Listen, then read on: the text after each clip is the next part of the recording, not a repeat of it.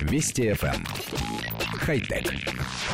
Здравствуйте, с вами Николай Гринько. Около четырех лет назад в Японии открылся робо-отель Хенна – Главной его изюминкой стали роботы в роли обслуживающего персонала.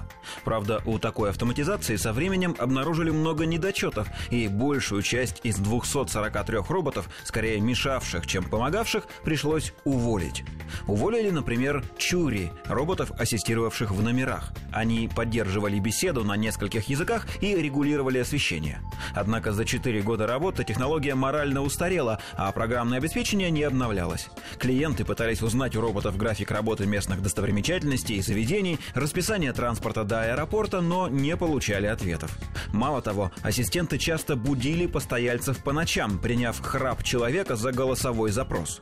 Убрали из отеля и автоматических носильщиков. Тележки портье могли двигаться лишь по ровной поверхности и выполнять свои обязанности только для постояльцев 24 номеров, тогда как в отеле насчитывается больше 100. Роботы застревали в коридорах, ломались и роняли багаж.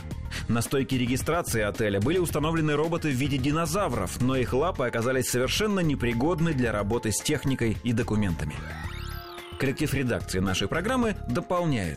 Как стало понятно, роботы в отеле все хуже и хуже справлялись со своими обязанностями, и администрация была вынуждена набирать людей. Сначала добавили девушек на ресепшн, чтобы принимать документы в человеческие руки. Потом носильщиков, чтобы следить за роботами и подхватывать чемоданы. Потом дополнительных программистов, чтобы отлаживать глючный софт. Через какое-то время выяснилось, что в роботизированной гостинице работает больше людей, чем было бы, если бы отель был обычным. Да и затраты на него в несколько раз выше. Вся эта история может служить отличным успокоительным для тех, кто считает, что машины вот-вот лишат человечества рабочих мест. На самом деле произойдет это очень нескоро, если вообще произойдет.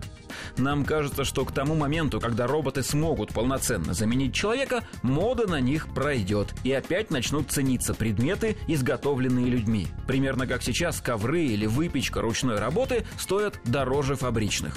Увлечение роботами закончится, и мы сможем мирно сосуществовать. Хотя... Вести FM. Эм. Хай-тек.